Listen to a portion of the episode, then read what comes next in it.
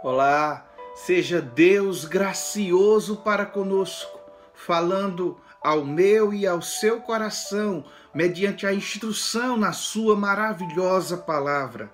Continuaremos refletindo no Salmo 23, agora neste momento, com os versículos 3 e 4, onde o texto sacro nos diz: Refrigera minha alma, guia-me pelas veredas da justiça por amor do seu nome. Ainda que eu ande pelo vale da sombra da morte, não temerei mal nenhum, porque o teu bordão e o teu cajado me consolam. Este salmo é um salmo belo que evidencia adoração, devoção, louvor e ações de graças ao único suficiente Deus, Criador de todas as coisas. Este salmo tem como autor Davi, que possivelmente escreveu ele em dois momentos. Um pode ter sido ter sido escrito quando o seu filho Absalão o perseguia que nós podemos observar essa história de forma mais objetiva em 2 Samuel, nos capítulos 13 até o capítulo 19. Ou mais provável, quando Davi já era velho, avançado em dias, no qual ele faz uma retrospectiva de tudo quanto ele passou, de tudo quanto ele sofreu, mas também como uma forma de agradecer a Deus, ele mostra o seu relacionamento, a sua caminhada, a sua jornada com o Criador e com o Deus da aliança, o Deus de Israel. Quando nós observamos este salmo, nós não podemos desassociá-lo do seu contexto. O salmo 22 e o salmo 24 estão intimamente ligados ao salmo 23. Juntos, eles evidenciam que o nosso Deus, o Criador do universo, envia o seu Filho Jesus Cristo para cumprir aquilo que nós não poderíamos fazer, sendo a oferta e o ofertante perfeito para a redenção coração da, daqueles que creem. George Campbell Morgan, grande evangelista britânico, pastor da igreja de Westminster em Londres. Ele olhando para esses três salmos, ele diz que o Salmo 22 apresenta o Salvador, o Salmo 23 apresenta o pastor e o Salmo 24 apresenta o soberano.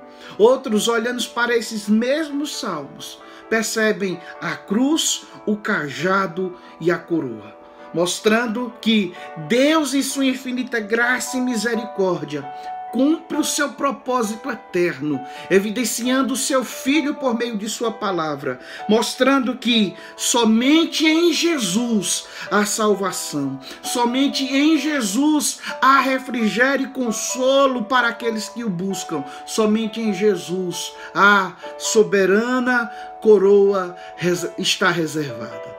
Quando nós observamos esse contexto, eu lhe convido a refletir sobre o tema, a nossa caminhada com Deus. Observando esse tema, nós podemos perceber que a nossa caminhada com Deus nos faz ter a fé provada e moldada ante a adversidade. Os versículos 3 e 4 do Salmo 23 nos mostram isso. Veja que ele diz que, mesmo diante das circunstâncias, ele é tem a sua alma refrigerada.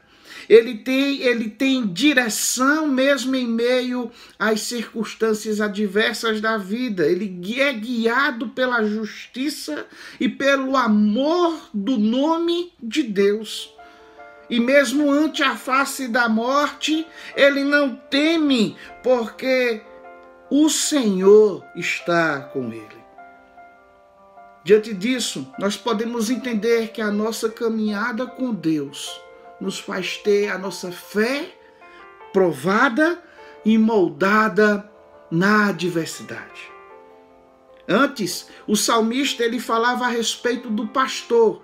Isso nós podemos ver nos versículos 1 e 2. Agora, nos versículos 3 e 4, o salmista fala com o próprio pastor. E ele diz mais ou menos assim, seguindo o que nos fala o Eli Wisby, pastor americano já falecido. No vale escuro, não vai adiante de nós, mas sim ao nosso lado, nos guiando e aquietando os nossos medos. Ou seja, a presença real de Deus independe das circunstâncias. Durante a nossa caminhada da vida, tenha certeza que, mesmo tendo a nossa fé provada e moldada cotidianamente ante a adversidade, o nosso Deus está conosco. William Oscar, grande servo de Deus, teólogo britânico, falando desse texto, ele diz que a breve referência aos inimigos declarados no versículo 4 indica que ele não está livre da maldade e a intenção perversa de pessoas do seu povo, mas faz menção de que é superficial. Ou seja, a carreira que nos está proposta não é uma carreira longe das adversidades, mas ante a adversidade nós podemos descansar no Deus de Israel que se fará presente no meio de nós. A figura do pastor de ovelhas nos proporciona mais uma lição. Veja que o cajado tem duas funções. Ele é uma vara de proteção e ao mesmo tempo ele é um, é um, um cajado no qual o pastor pode se apoiar, servindo para o seu conforto. Ou seja, um homem de dores, ele sabe o melhor do que ninguém como atender às necessidades do coração abatido. Nós temos um Deus que se importa nós temos um Deus que é evidenciado por meio de uma fé provada, quando Davi, no final da sua carreira, enaltece, falando do pastor, conversando com o próprio pastor, o grande Deus de Israel. Mas esse texto nos apresenta também algumas aplicações no qual nós temos que pautar a nossa vida. Veja que ante diante dessa fé provada e moldada ante a adversidade da vida, não nos faltará restauração. Pois o Deus de Israel sempre restaurará o seu povo. É o que o versículo 3, a parte A, nos diz. Também nós podemos perceber e viver de conformidade com Sua palavra, porque não nos faltará instrução na justiça divina. O próprio Deus há de nos instruir por meio de Sua palavra, nos fazendo entender e, sobretudo, vivê-la.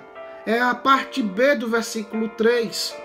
Também não nos faltará coragem diante do perigo, mesmo em face da morte o Senhor está conosco. Não nos faltará também o conforto, mesmo em meio à tristeza. Confiemos no Deus soberano. Confiemos, pois Ele tem cuidado de nós. A nossa caminhada com Deus pode estar apenas no começo, ou pode estar até avançada em dias, como era o caso de Davi. Mas eu lhe convido a refletir. Não se esqueça. A nossa caminhada com Deus nos faz ter a fé provada e moldada ante a adversidade. Ele não nos falta, ele não, não nos deixará sós sempre restaurará o seu povo, sempre nos conduzirá diante da sua justiça, sempre nos dará coragem diante do perigo e sempre nos dará conforto em meio à tristeza. Que Deus lhe abençoe. Um forte abraço. Deus o bendiga.